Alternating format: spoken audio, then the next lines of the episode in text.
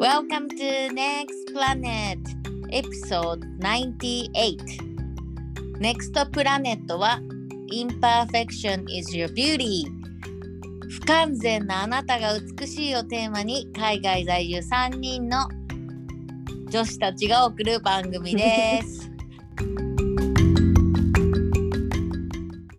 メイクプラリサです。なのです。あ、まゆこです。どうした今の？ごめん、ミュートにしてた。やば、切らなきゃと思って。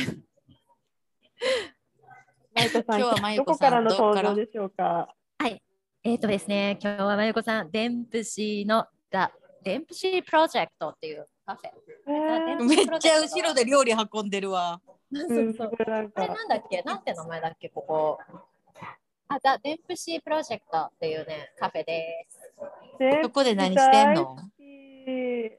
ー、ほら見て。はいでしょ？こおんな感じ。なんか、ワインがいっぱい並んでて、植物もたくさん。えっ。とね、今日はここで、うん。えっとね、お友達とあの久々のブランチしてました。あの奥にいる2人と。いるんだ、それで一。人抜けて、一人抜けて収録？いや、さすが新しすぎる。わ。ちゃんと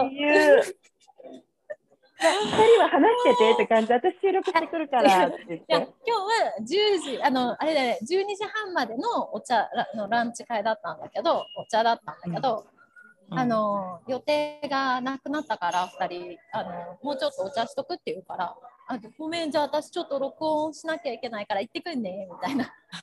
なるほどねそ。うだからあそこにあそこにいます。ほら見えませんけど。もうでも素晴らしいえ、のんのデンプシー懐かしい？懐かしいよく行ってただってホーランドビレッジからさうんうんうん。すぐ行けるじゃん、そこ、そうね。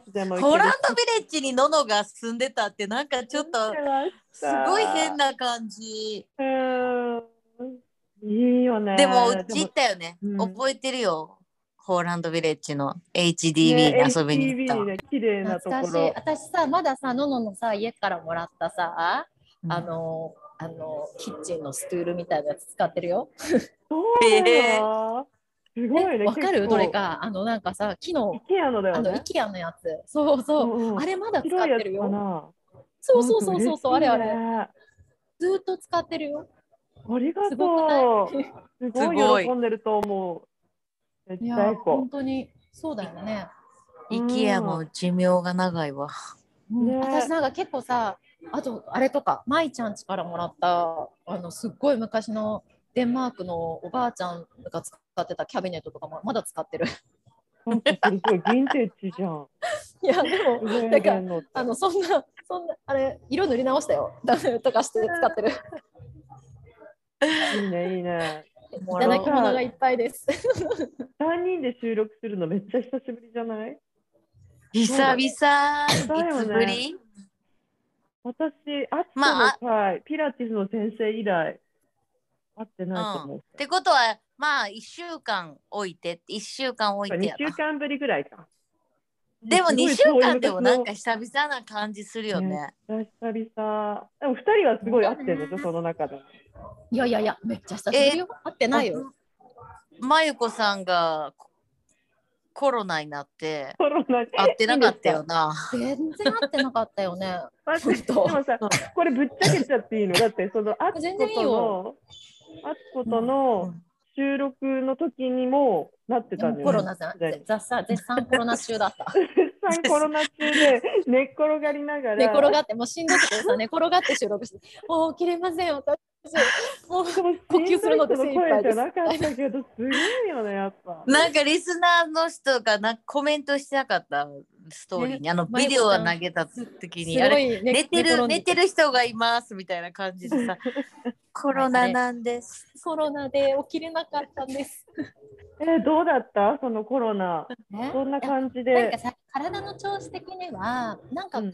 だるいなっていう感じで、うん。であ寝不足もあってちょうどその時さ寝不足だってなんか夜、うんあうん、1時とか2時まで仕事とかしてたりとかしてなんかやらないといけないことがあってやってて、なんか2日間寝不足だったの、であ寝不足で体がちょっと疲れてんだなって思ってたんだけど、うん。いやいや、いよいよしんどいな、なんかと思って、あこれなんかちょっと熱っぽいかもと思って、うん。で、体痛くなってきたし、うん。おーみたいな感じで、で、チェックしたらやっぱり、あコロナだ、ポジティブみたいな。うん。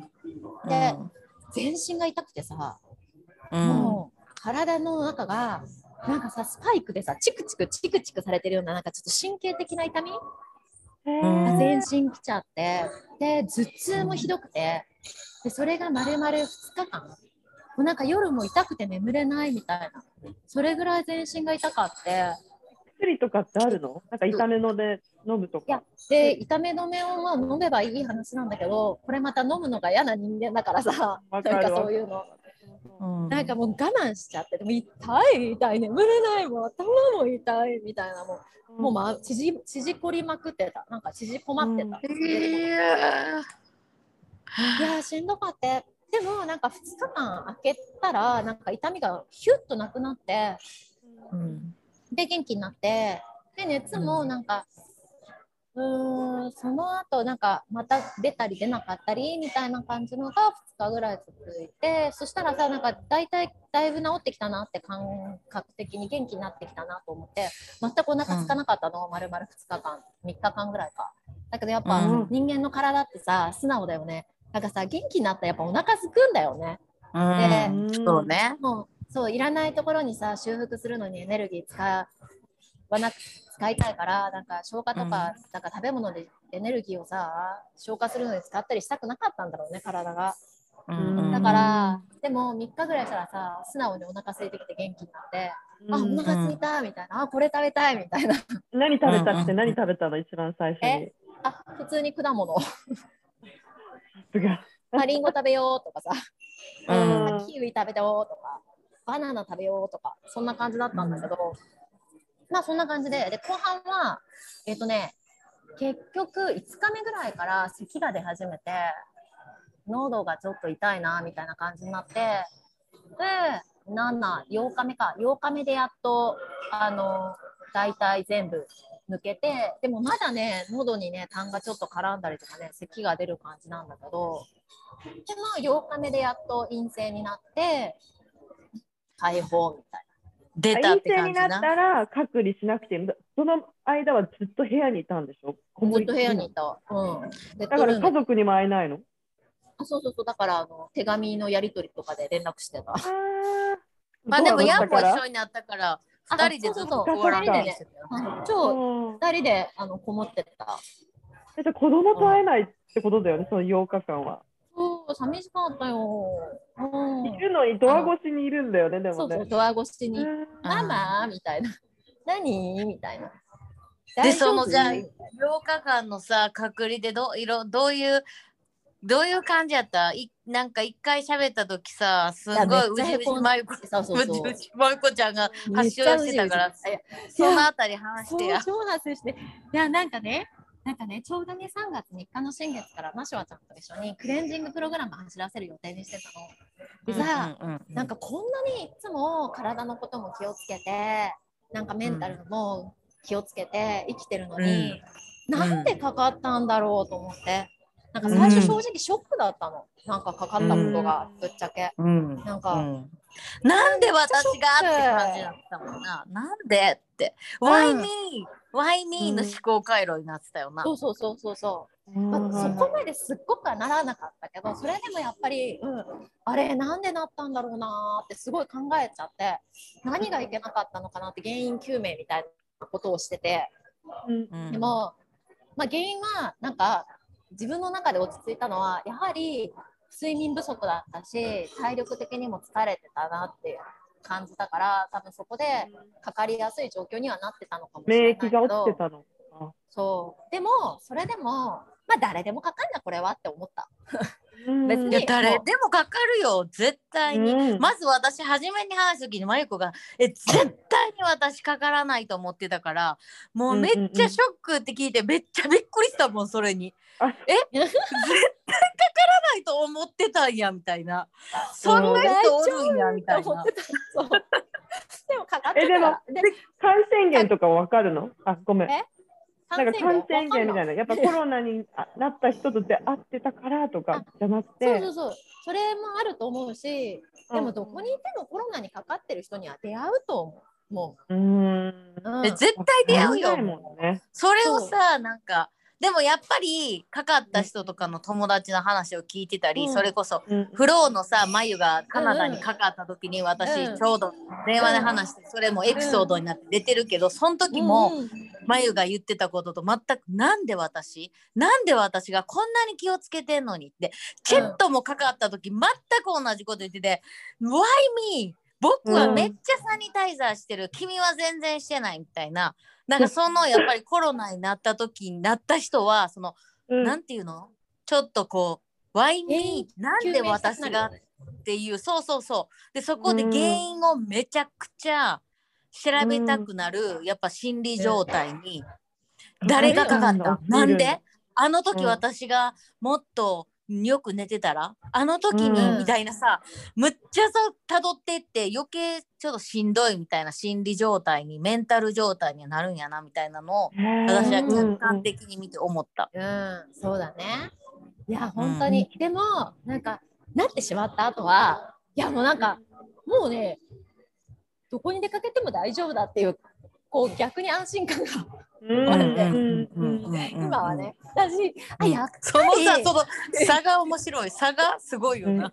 やっぱり、入れれたらもう超ポジティブになるみたいな。ああいうしかも、やっぱり、やっぱり、なんだかんだ言っても、やっぱり、体にいい生活しといてよかったなって思うし、あ、より、なんか、あ、なんか、さ、痛みを感じるとか横になってねずっと寝とかなきゃいけないっていうのは苦しいことだなって改めて感じたからあなんかそういう風にならないようにあのベース作りは常に大切だなっていう風にか改めて感じれたしなんか痛みの苦しさとか、なんか、うん、体が自由効かないしんどさとか、うん、そういう時ってやっぱ気分もやっぱり落ちるし、しんどいなねそんなさまゆこのさそういう何？えっ、とウェルネス何、うん。ウェルビーみたいな？そういううんうん。えっと腸活やったっけ？そういうデトックスとかやってる人はがその健康を売ってるわけで。うん。でも健康しか知らない人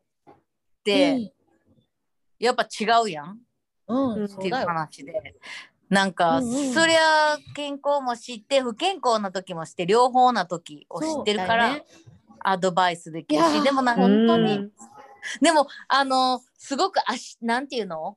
こういう仕事してて恥ずかしいっていうマインドに陥った、うん。落ちた落ちた。落ちた。うん。なんかだからこう、えーみんなに言われへんみたいな。いいんかな？私かかってしまったと思って。いやでも思ったの最初。あなんか申し訳ない、こんな私がかかっちゃってって思った。でかかって、そういうまたうん。ナシュアとクレンジングプログラムとか、うんそうそう。で、うん。なんか全然説得力ないんじゃないかみたいな。うん、すごい不安になった。うん、そうなのよ。これってみんな陥るなんか陥ってしまうメンタルのステージやと思うねやんか。うん。特にコロナみたいなこういうのが出たら緊張に現れて。でもコロナがなくても、例えばコーチの私がめっちゃ今悩んでる、あかん。隠さなあかんとか、うん。常に何？いあの SNS 上ではポジティブでいつもなんかポジティブマインドな私を見せなみたいなと一緒やん。うん。あかんそうだね。いやデトックスかかってびっくりしたもん。そうそうそう。そう。だからちょっとさ言われへんみたいな時期もあった？え最初のねかかったね。一日そう思ったよ。一日だけ。いやあ一日そうそうそう。で二日目。うん。あれもうねね寝込んで二日目。で三日目元気になって。でリさんに話して。いやそうでナシワに話して。でもそこでやっぱね話して気づいて。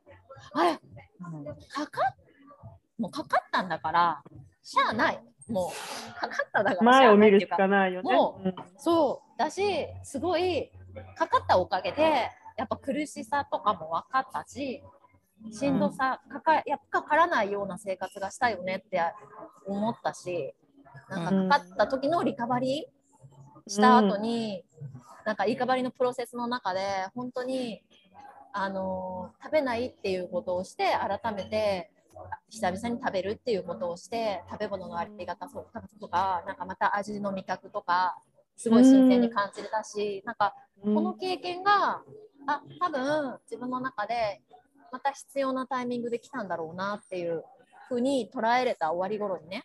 だからなんか、うん。あもういいやシェアしようみたいな。いやまさにそまさにそのジャーニーが超大切やと思うやっぱり。う。ん。うん。なんかそこでう、んうん。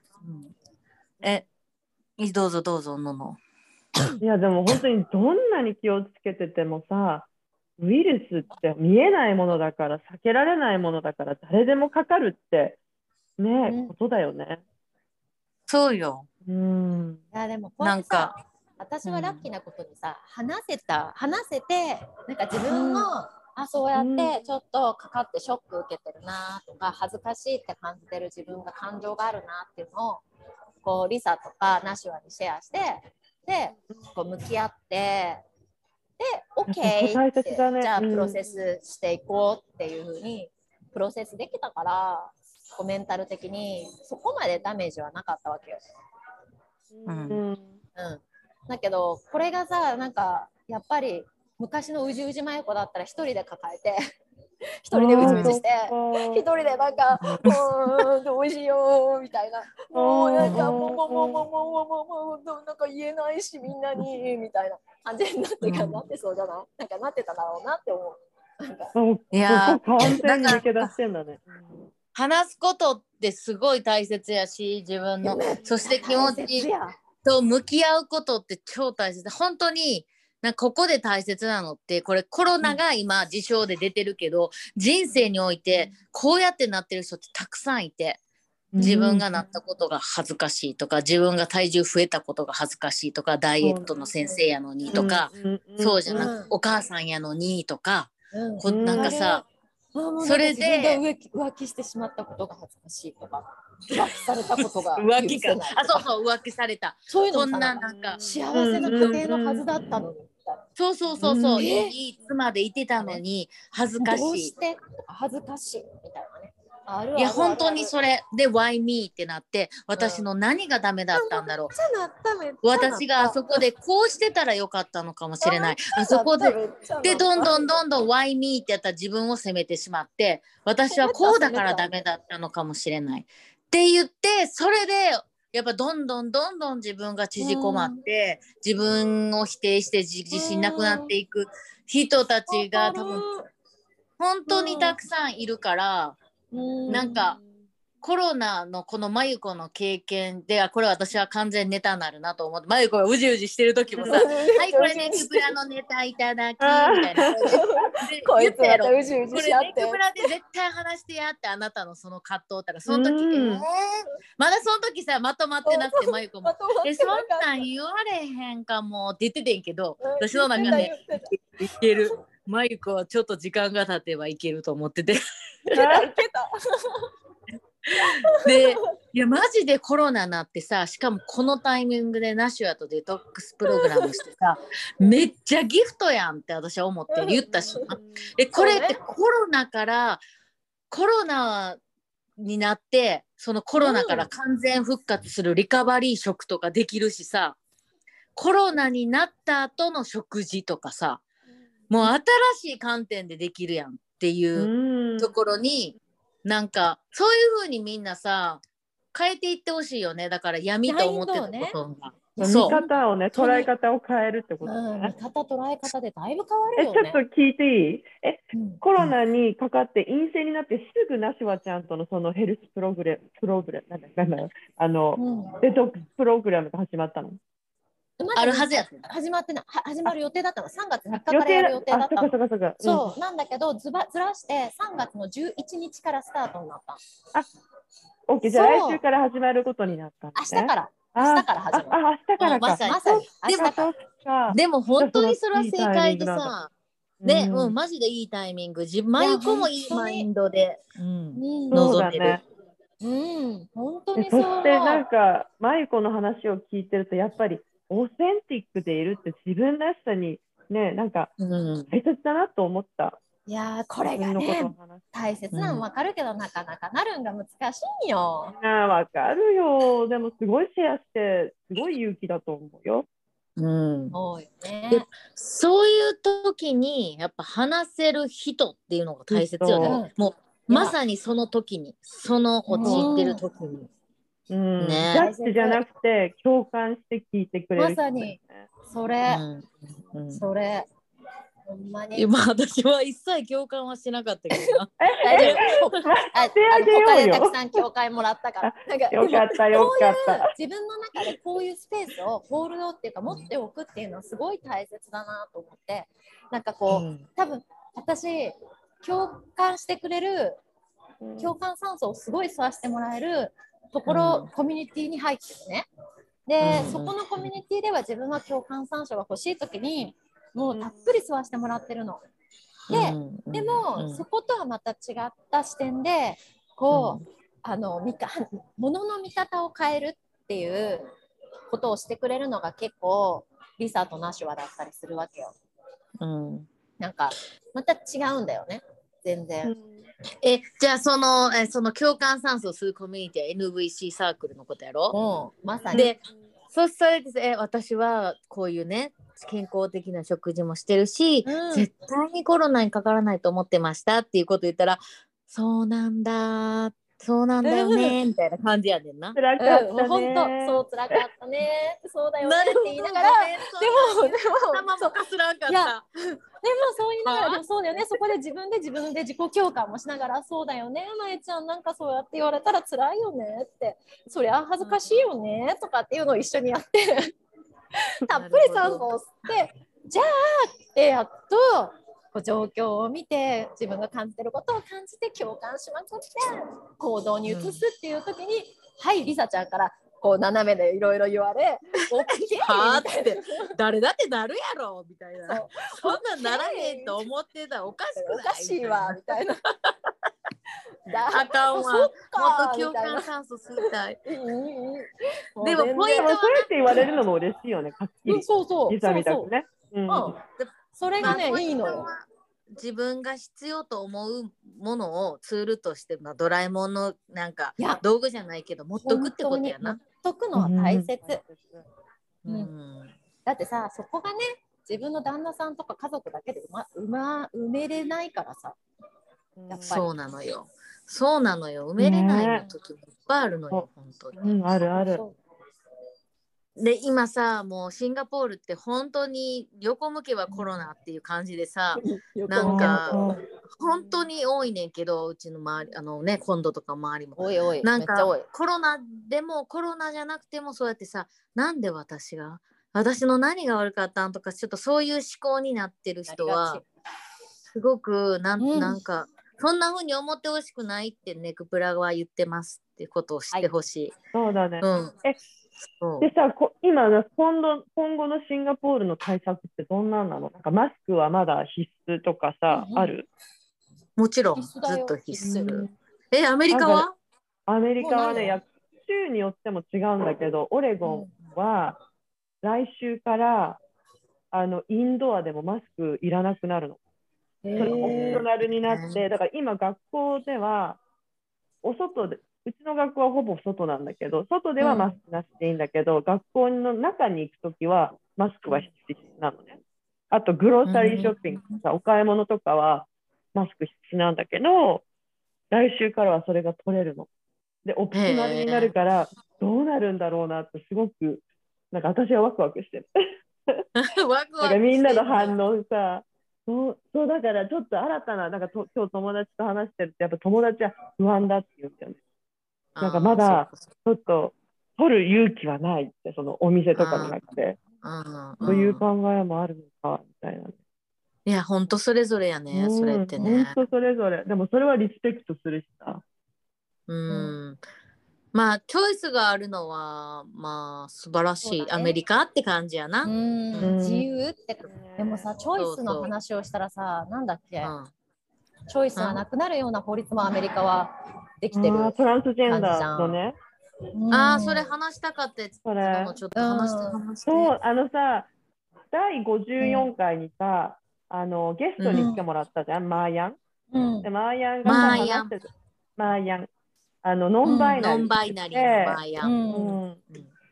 で、その、なんかそれにつながる話なんだけど、テキサス州で、最近ね、その、性的適合のホルモンの治療は、あ、ごめん、治療とかあるじゃん？あの、ジんェンダーが違って生まれてきて、その元の自分になり、がなりたいジェンダーになるさ、治療とかうんうんうんうんをうん。させてる親、うんうんうんうんうんうんうん。とか病院ね。そう病院とかは、うん。あの、違法で捕まったりとかする。うんうん児童虐待だ、ごめん、児童虐待として、なんかひどいよね、それう。んまあそれってなんかうん反トランス法、アンタイトランスビルとか言われてるやつやろ、反トランス法な。んかそれそがのトランスジェンダーっちゃったらさ、うんトランスジェンダーの人たちが心の性をに合わせるためにそうそうそう、それ手術。とかすることとかがあの、違法って言ってんねんな。だから生まれたその戸籍のうん。ジェンダーを変えるようなこととかをしたら違法だってことやんな。うん。でそれあのドキュメンタリーも見たことある？あのまさにテキサスの。うん、あ、で、うん、7歳のカイっていう男の子で生まれてんけど女の子になってる7歳の子が国会で訴えてて、なんか僕のお母さんをジェールに入れないでくださいって僕の、うん。あのあ私のやねんけどな。そのあのもともと男の子で女の子。そう。なんかなんで私チョイスがないんですかって私たちは男でいるっていうのがすんごい辛いのにそれを自然な女の子に戻すことをするのがなんで罪なんですかとかを7歳の子が言ってるドキュメンタリー見たことある。いやでもなんか、あうん。アメリカって広いじゃん。だから州によっても全然違うわけじゃん。ね。先週末私は発覚したことがあって、実は自分のアメリカサイドの、うんあの、姪っ子、うん今14歳なんだけど、彼女はもうノンバイナリーとして生きていくって決めた,、うんだって。うんそれを初めて知って、うんでなんか身近になってきた、そういう存在が。そうだね学。そう子供の学校にもクラスメートにも男の子なんだけど、ストレス来て、でも彼はキーなのよ。ノンバイナリーじゃない。でももう一人いて男の子として生まれてきたけど、彼はノンバイナリーって言ってるうんってね。なんか、すごい身近にあることだからさ、なんか一言じゃないじゃん。こういうなんか、テキサス州でこんなことが起こってるってね。うん。いや、マイアンも言ってたよね、54回の回でさ、うん。本当にそのトランスジェンダーの人のうん。もう虐待差別っていうのが本当にひどくてだからお父さんとお母さんになってる私たちはもう子供がもし自分の性にアンカンフタブルとかやったら、ほうん。それを絶対尊重してってすごい言ってくれてたよなあの時、めっちゃ覚えてる。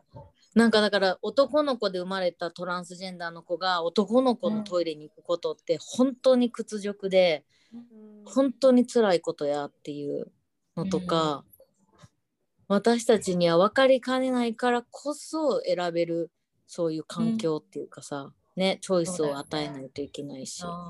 なんか、ねね、分からないで終わらせないで知るっていうことから興味を持つっていうことからなんかうんもしそういう知っていると知らないで大きく違うじゃない？なんかうんそういう苦しん苦しんでいるっていうかこう、うん、そうね。でもね。なんかもうテキサスの件とかって完全に完全にさ悪じゃない？うん。なんかやってんのって。彼らは絶対知ってると思うしさ、でうん。もわざわざそういうなんか、ヒューマンライトを踏みにじむようなさうん。うん。こんな法律を作るって。ただ知らないからやってるだけじゃないと思うな。テキサスのやってること。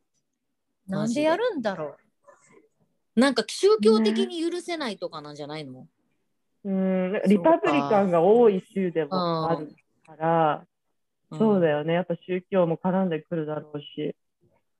でもなんかそのホルモン治療をさ、なんか、うんトランスジェンダーやノンバイナリーの若者のうちや自殺あ自殺願望、自殺未遂を大幅に低下させるのことができるのはやっぱホルホルモン治療なんだって。うん、うんそれが。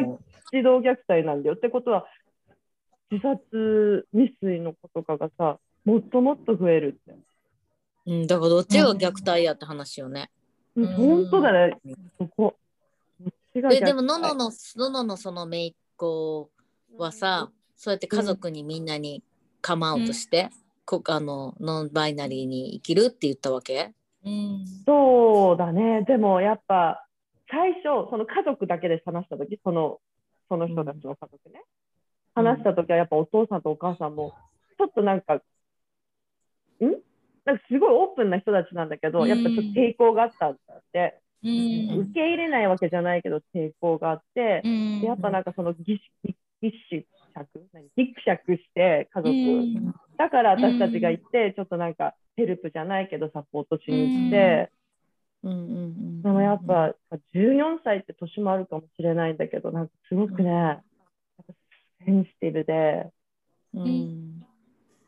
やっぱ周りのことをうんなんだろう。だから彼女が言ってたのはやっぱちっちゃい時からしって言われるのに抵抗があったんだって。でもその頃はまだそういうノンバイナリーっていうのが定着してないからわからないじゃん、うん。うん。でもなんか今になって「they」って言われることに、あうん。私あ they 合ってるっていうふうに思えたはずでうん。うんでもお兄ちゃんその後に家族でディスカッション私たちがいた時にディスカッションになったのがでもグラマー的に「they」はちょっと分かりづらいっていう話になって分かるだからルあの複数形になるわけじゃん。一人なのに。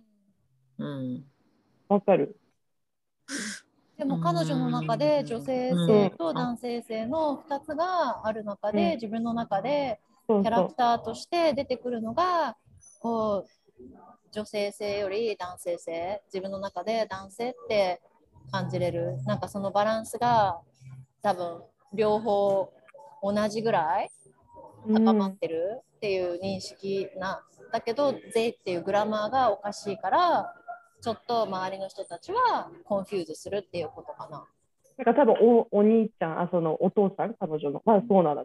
その they are にこの、うんいる人物はあでもそっかマユコの言ってることが私すごく今うん落ち込んだ。そうだよ中には自分の中に2つの性別があるから2人いるみたいなうん、そういう意味で多分善意って感じてる、うん、だろうなっていうふうに思うけど、そうだね、うん。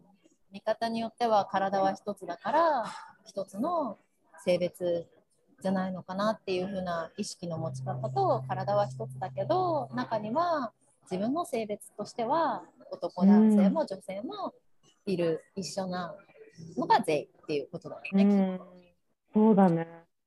うんうん。理解してもらうとかなんか話すっていうのは、うん。本人がしっくりくるって言ってプロナウンスやからさ別にグラマーと関係なく全然いいんじゃないかなって私は思うけど、うん大切なのはその子がカンファタブルで入れれるっていうことやからさ。うん、うん。なんかお父さんも今は受け入れてそれをサポートしてるけど、なんかそれが疑問だったって言って。なるほど。うん、そのグラマー的に考えちゃう。ん。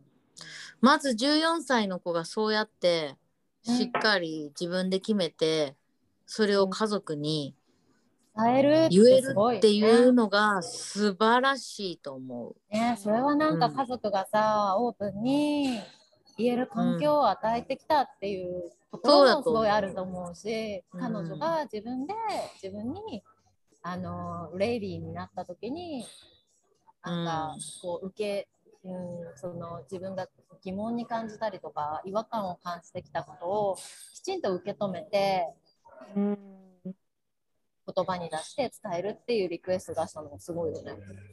うんう。うん、ねうん、素晴らしいなって思うねわ。でもこういうのなんか本当にもう私14歳の時に考えたりとかしなかった？うん。うん、知らなかったっていうのもあるし自分が知識としてそういうの持ってなかったっていうのもあるしもしかしたらでも今思ええば、なんか私今思えば周りがそういうふうに、あの子は多分あれで悩んでたんやろうなっていううん。ような子とかはいるな。うん、今思ったら。その時もっと自分が知ってたら、ね、ねヘルプできるようなこととかあったんかもしらんけど、まあその時本当知らんかったから、あら、この子ちょっと、ジェンダーどうなんやろ？みたいな感じの子とかうん。いたな。うん。うん。やっぱ知識をつけるってそういう意味でなんか大切だよね。うんすごく大切。本当に大切。なんかあの、ね、みんな just like that and just like that 見てる？見てるっけ？何それ？見てない。何何？ネットフリックス違うけど、 Sex and the City のさ、続きのやつやん。そうそうそうそう。あ HBO のそう、見てないの？二人。え？見てない。あれ何？映画出てくるんじゃないの ?HBO は？持ってんの？どうやって見に行かせて。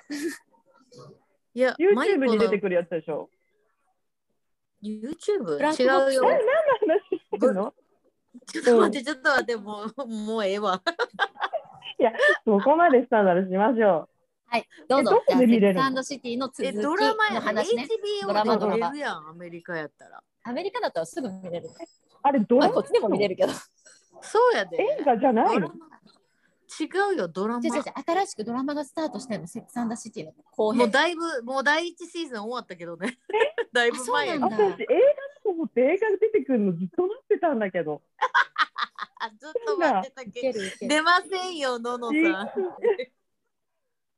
いなや、それで言いたかったことは、うん。まさにその,、えーのじゃあのあの番組の中でノンバイナリーってすごくテーマの一つになっててん。でまたマーヤンみたいな人が出てくるわけよすごくセクシーで。うん。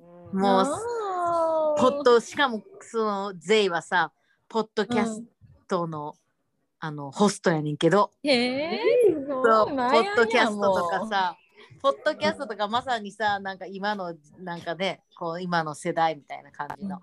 であとシャーロットの娘リリーちゃんも多分ノンバイナリーでそれですごくシャーロットとか、えーっとうん。ハリーとかがこう悩んでいくみたいな。うん。でもそのシャーロットみたいなあんなお母さんがね、ドレスもうもう女子女子って感じやんか。で、うん上の女の子はすごいそうすごい女子でで下の子はそうじゃなくて、うん。ドレスは絶対着ないとかすごい喧嘩したり部屋とかも、もうそういう女の子の全部取ったりとかして、うん。でな名前を解解明すんねんな。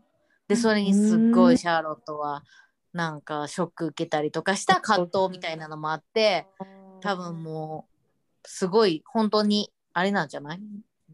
どこにでもあるっていうか、うんまさに今の時代に。そうねそうそうそう。えー、見てみたい、見てみたい。えそうじゃん、もう。見てみるわ。うんっていうか、なんか今週さ、なんかさ、リサさ、新庄の話やってたじゃん。でも話新庄も知らんしあなた。えー、もやばい知らなさすぎてやばいって思った。え昔の新庄は知ってる？昔の新庄っていうのも私も変だけどえ、新庄ってバリに住んでたんじゃないの？と思って。なんかバリですごい言う、楽しい生活を送ってる人じゃないのって思って。今日本ハムの総監督やで監督やで。え西山って北海道じゃない？え北海道に住んでるのじゃあそうやで。そうやで。すっごいじゃ。なんでしかもうんあの日本ハムの会社の CEO、チーフエンターテインメントオフィサーっていうのにもなってうん。もう本当エンターテにインメントオフィサーか。うん、最高だね。彼はもうワクワクワでクワクから人世生界を変えていく人やでマジであの人。そんな活動してるの？それ昔からさリサさ大ファンだったって言ってたじゃん。もう大ファンの？ドファンやってん小学え校の頃。野球、え、野球の選手の。すごいね。でも新庄の下敷きから筆箱から全部新庄で、もう甲子園通ってたしもう大好きやってる新庄そうなん私だ。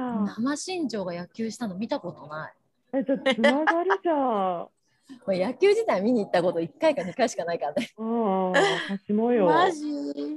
いやもうあの人はすごいよもうこれからの時代のリーダーよへー本当にえ、でもなんでそういうふうに教えて、その言う理由教えてほしい。新庄はなぜえだってなもうな、もう今までの従来の監督なんみたいなののもう真逆をしてるわけよ、で誰の目,、目も気にせずうんあの、ただただワクワクで生きてんの本当にただただワクワク、例えば監督とかになったらさこういうことをしなければいけない、スタメンのメンバーを考えなければいけないとかやけど、スタメンのメンバーくじ引きとかやねん。であの打順とかがさ普通やったら1番は。赤が出たらみたいな。そうそうそう1番はこんな人2番はこれで4番目にホームラン打てる人とかでこういうもう既存の常識みたいなのがあるやんか。うんう。うんんうんそんなんすっ飛ばしてもうあのカランカランで順番決めてその中で赤玉出たらスタメンから外れるっていう外れくじとかもあってみんなもうめっちゃギャーとか言って超楽しんでてでもでも新庄はチームもメンバーが楽しくなるのが一番で、うんそれをするにはうんコーチも監督もみんな生き生き楽しくなければいけないっていう考えでうんしたね。わかる。え、えそ。の成績はどうなの？そういうやり方えまだまだキャンプやけどまだキャンプやけどうんもうむちゃむちゃキャンプやけど超いい感じやで。えーじゃあちょっと楽しみだね。なんかこっからさ、うんどういう風に変わっなんか結果が出てくるのかっていうのが。いや本当にいや日ハム優勝するんじゃない？絶対すると思うであの感じやったら。いいねもう選手たちが乗ってるもん。もうなんか、ワクワクみワクワんながクワクワク楽しいワクワク。だから私たちのネックプラがワクワクで生きようっていうのを多分実践してくれてるのが新庄やからマジでう。んなんかそれが新しい常識になってほしいよね。なんか世界の、うんそしてもう特に日本だよね。やっぱがんじがららのさ、ねもうなんか、ね、マジでマジでなるんじゃない？本当に。カルチャーが。いやー、ねワクワクワクねえねえねえワクワクワクワク続きでさ昨日のワクワクネタ話したよりさあ何？何なたの最高のワクワク？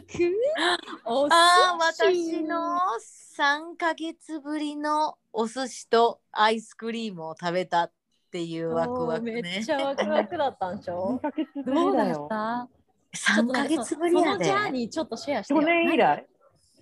何してそう最後に、えっと、トレーニング始めたのが12月の27日からやから。うん。うんまあでもお寿司なんてもっとその前から食べてないし、うん。うんいやもうだから体質改善してるって言ったやん、うん。それでちゃんとちゃんと頑張って楽しみながらワクワクしながらできてて。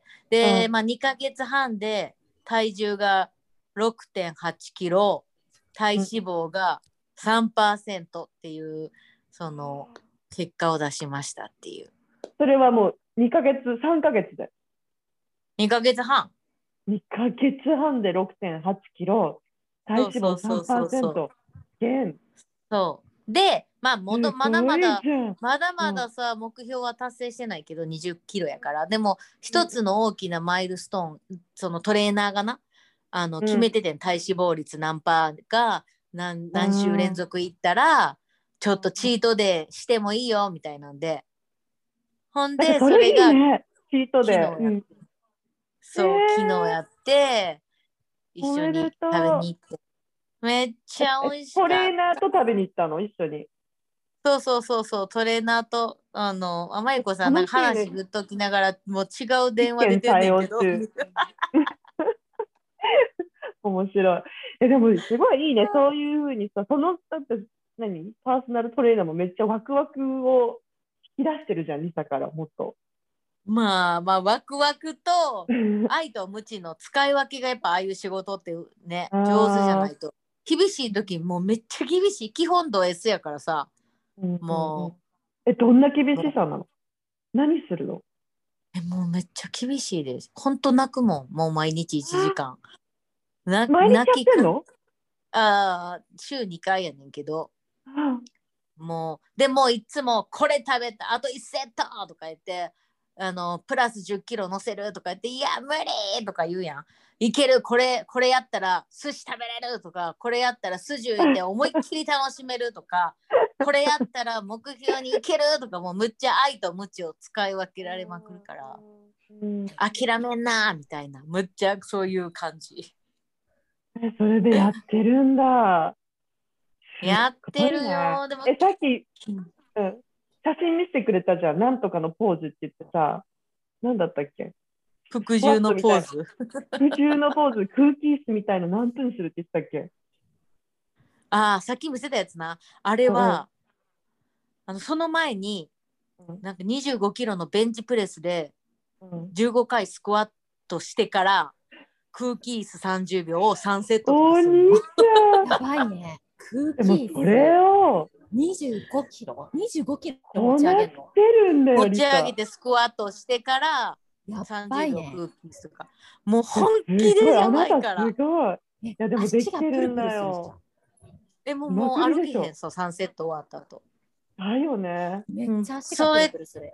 それとかあのえっ、と縄跳び1分して、ほんであのその後連続でなんていうのめっちゃ重い綱みたいな綱引きの綱みたいをブワーって、うん超ダッシュでってやつ。バーってこの床にあるのをあークロスフィットみたいなやつ。うんうんうん。3セットとかでもう縄跳びしてみたいな。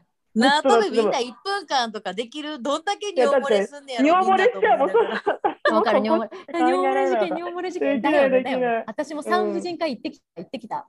もう尿漏れチェックしてきた、してきた。そう本当できた？どうやった？いいねいいね。行ってきて、行ってきた。いや、で、普通に産婦人科行って、あの先生、すいません、尿漏れが気になるんですけど、って、ちょっと見てもらえませんかっつって、あの、うんあの、はーいって、あの、はい、筋肉で締めて、緩めて、締めて、緩めてってチェックして、何て言われたあの？そしたらチェックして。で、いや、あの、これをね、毎日今ね、締めて、緩めて、締めて、緩めてってやったよねって、もっと締めてみたいなのって言って、それを、それをちゃんと毎日家でトレーニングしてくださいっつって。まあね、尿漏れはね、えそれってそれだけ？普通の普通の産婦人科でそんなんしてくれんの？うん。で、チェックして、で、フィジオをなんか紹介するかあら、うんフィジオい行ってトレーニングするのもして、で、あとレーザー、膣レーザーみたいな、レーザーって何？効果的だから、そのレーザだってーレーザーで何するの？レーザーであそこの筋そう表表面から筋肉をレーザーでタイツにする。っていうこう締める。はあ初めて聞いた。でこれは。若い方が若い方が効果が高いんだってやっぱり。あ、皮じゃあ、筋肉の再生能力みたいなのでそうだからそれと合わせてやると両方いいよって言われて。でもさめっちゃ高かったレーザーが。で、えーもうレーザー高くて全然できません。先生って保険会社がカバーしてくれるんならやりたいです。って。一応えじゃあ書いてみるねって保険会社がカバーしてくれるかって、えっ、とねパッケージで2000とか2500とかだったかな。だから、で、それインシュランス20万カバーしてくれるかわからないの？うん、してくれないと思うレーザーはさすがにこっていう。ヤンは言ってたけど、わかんない。でも別になんか美容レーザーとかじゃないんだよ。ちゃんと尿漏れ用のあの皮膚レーザーみたいな。筋ね英語でなんて言うん尿漏れって I pee, え pee on my pants って言うん どういうふうに説明する？のユレユレリーケージかな？ユユユレイのそうそうそうそうそうリーケージとかじゃない？あ urine leakage ユあーユリナリーリーケージだ。ユリナリーリーケージ。うんなるほどねうんお早速こういうこういうえ、何？行動しておりますのはいまゆこさんここれこれレーザーのパンフレット。はあそんなレーザーなんてあるんや面白いねね、でもこれこうん、私も行ってみるわ、成田で。そうそうそう。だからなんか気をつけようって思った。あなるほどねあでも、リサおめでとう。とりあえずリいやサ本当におめでとう。めっちゃおめでとすう。いやめっちゃすごいと思う。なんかでも、いややっぱ、うん、顔がさ、すっきりしてるよね。かなりすっきりしたと思うよ。はいうん体もすっきりしたと思う、全体的に。うん体こうんこからは見えないけど、私こは。れさ、写真さ、撮ったじゃん、リサ。すごいしてる。あのうんちゃんと撮ってるじゃん。あれ、うんあの、スタートの時の写真と、アフターの今の写真と、中間発表してよ、ネクプラで。えあげて。ー中間なんか私は20キロ痩せた後にあれをやりたいなと思ってんねあーそうだね。あーそうだね。うん、そなんか中間だあんまりそも。こまで微妙やねまあまあまあ痩せてるよねって感じだけどあまりインパクトないしさ、うん。まだまだ続きますから。うんでもポイントはね私は全く我慢してなくて楽しんでワクワクしながらやってるから続けれてまさにてまさに新庄ビッグボスのもう教えですよ、ね。素晴らしい。ちなみにビッグボスって呼ばせてるの？いや、ビッグボスってな、な、なってんだよね。何なの？ビッグボスやねんで。だってビッグボスはさ、もうバリのあだ名やんか。バリの人たちがみんな新庄ビッグボスって言ってて、今だから日本ハムでもみんなビッグボスって呼んでるんで。あーなんか私すごい印象なのはさ、あの人のさ、なんか歯がさ、うんあの白い人工の歯じゃんで、トイレのそうなんだ便器より白いみたいな、なんか、その すっごい面えー、白いな。知らなかった。あー面白いよな、あの人。しかも整形もすごいハマって、そうそうそうそう。顔全然変わったよね。変わってるねびっくりするぐらい違って。変わあれ、ったでもなんか合ってる歌舞伎役者みたいな顔にあのなっちゃっ人に合ってるたね。そうで今。もう似合ってる合ってるねからいいよ。。そうだね。素敵。ワクワク素敵。ワクワクだね、結局は。うんそんなことで、えっと、ネクプラもまあ。ワクワク100回迎えますけど、ワク100回のイベントもみ皆さん、あの、リスナーさんからもらってて、どんどんまだ募集してます。お願いえします。、今回何回、はい。え今回98 98回目じゃん。どうするの、はい。そうだよ。いや、でももうアイディアさ、いくらもらってるからさ、ああのなんかやろう。なんかやろう。そうだね。また後で、あー。後で発表します。それではは、それでは、今週もい。皆さん、楽しいワクワクな1週間をお過ごしくだください。さい。前を見ていきましょう。バイバイ。バイバイ。